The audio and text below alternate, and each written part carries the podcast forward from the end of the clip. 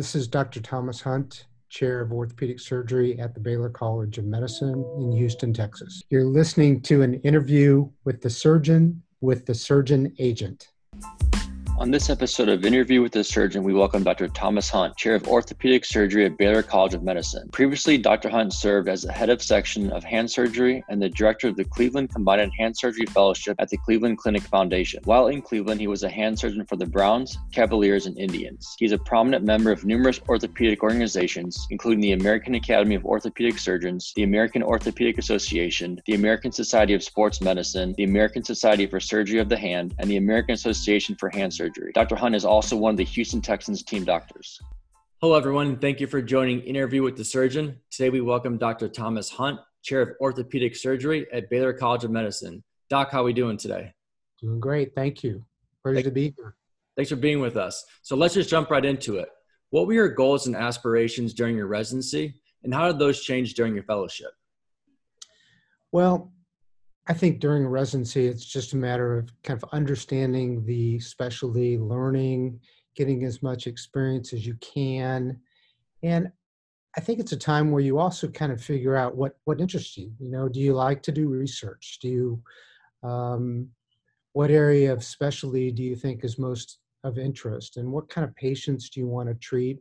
What kind of lifestyle do you want to have when it's done? And I think all those things really inform your specialty choice and therefore your fellowship choice. And but whenever I talk to our residents and I'll ask them what their specialty choice is going to be in second or third year, and they always give the appropriate response in my mind. And that's, you know, I'm still thinking, I like this, I like that. It's a great specialty to be in general. So I think it's a matter of just taking time and experiencing everything you can. Now, during your fellowship, what was your mentality heading into your first job search, and how did that perspective change the beginning years of your career? Well, I think early on, I had a very strong academic interest, and I looked for an academic position that I thought would meet my demands, my interests, and really, to be honest, it was a very small market at that time, so I didn't really find much, and that was, to me, a bit disappointing. So I had kind of chosen to go into more of an academic lifestyle, as I mentioned, and yet I couldn't find the perfect job. And I don't think that's unusual for people. You know, whatever they decided they want to do, maybe not finding that perfect job right away. I ended up going to a place called Virginia Mason Medical Center in Seattle, which is a multi-specialty clinic, which I enjoyed very much. I thought it was an excellent job, an excellent institution, a great way for a young surgeon to start because you had very supportive partners, multi-specialty institution that referred patients to you. So it was a good way to experience and learn during those first 5 years of practice. And I thought that was quite valuable. And so I guess what I ended up with, my initial job wasn't exactly what I had anticipated coming out of my fellowship. But in retrospect, I think it was an extremely valuable experience and helped me the rest of my career. So throughout your career, did you ever consider going private practice, or were you academic focused all the way?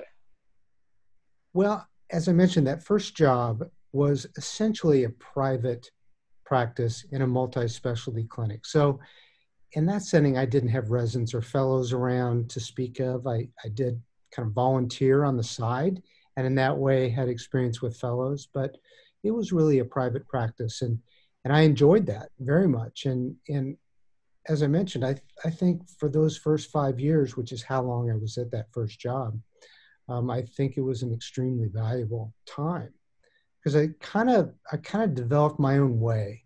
I developed my strategies and my way of talking to patients and dealing with them, and really, you know, I think I developed a responsibility for them that I might not have felt as keenly had I had others kind of under me providing some of that support. So I had to do everything for myself, and I think that was a good way to start. So throughout your career, what would you say were some of the keys to your success that shaped the way you climbed the top? Well, I certainly think those first 5 years, that experience and really understanding how you treat people and how you treat patients. You know, that's the service we're in. We're in a service industry. We're trying to take care of people, and there are lots of different aspects to our jobs, whether it's, you know, being a researcher, an inventor, a writer, an educator, but really the bottom line is we're clinicians. We're here to care for patients.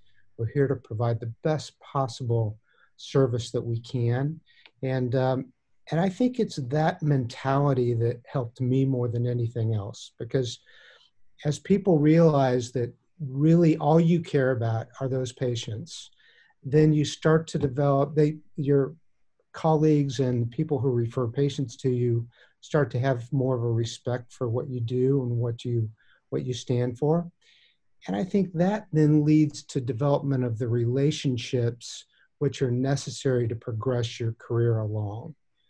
And as I think about how I was able to progress on through my career and develop the kind of practice that I have now, I really credit those people that I think recognized who I was and that I was available. I was there all the time for the patients, and for that reason supported me as I pushed along. Can you kind of briefly take us through your journey on your path leading up to Baylor College of Medicine?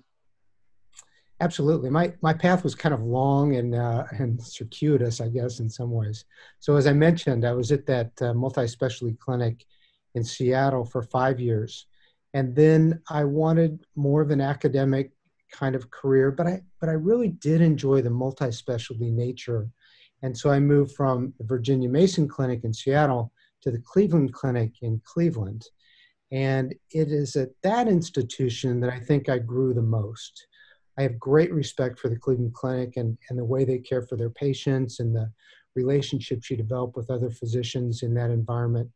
And I think that helped me in innumerable ways. You know, it provided patients. It allowed me to follow some of the academic pursuits I enjoyed, writing books, giving talks, teaching residents and fellows, that sort of thing. It also allowed me to get involved in patient care that I really enjoyed, specifically care of the athlete. I'm a hand surgeon, but I'm very focused on care of athletes.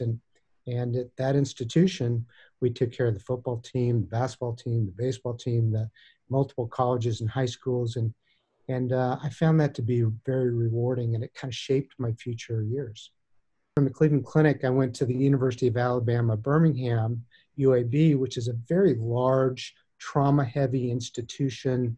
I went there as chair of orthopedics, so it was a significant academic promotion, so to speak. And at that institution, then I met Jim Andrews and became good friends with him. And it's mentors like him and friends like him that really then helped me to the next level. And then finally from UAB, I moved to Houston to be chair at this institution at Baylor. So dealing with residents and fellows all the time, what advice do you have for them when they're going to that first job search for the first time? Well, I think they need to not only understand the job they're looking at and the people involved, but really more than anything, they need to understand themselves. So, you know, what do they want, and what kind of personality do they have? How will it fit with the people they're talking to, the positions they're looking at, and how does that really impact the family too? Because, you know, obviously it's not just a single personal decision in many cases. It's a family decision. And I also try to impress upon them that the first 5 years is very important, but just because you're in a job those first 5 years, it doesn't mean you need to stay in that job. And if you look at the percentages of people that move after 5 years, it's very high. So you can't be afraid of that. You know, you need to follow your desires and go where you and your family think is the most appropriate next step. Now, a discussion that happens, frankly, a lot right now is being able to reach out to folks like yourself. Usually would be at national conferences, but now everything's virtual. So what is your advice on the outreach process for them? Well, there are lots of opportunities now. I mean, when you look at it, all the various Zoom meetings you can participate in, whether it's didactic types of things or more conversational. You know, for example, I'm part of an AO trauma education committee, and we had Zoom meetings once a week with various subjects in hand and upper extremity surgery.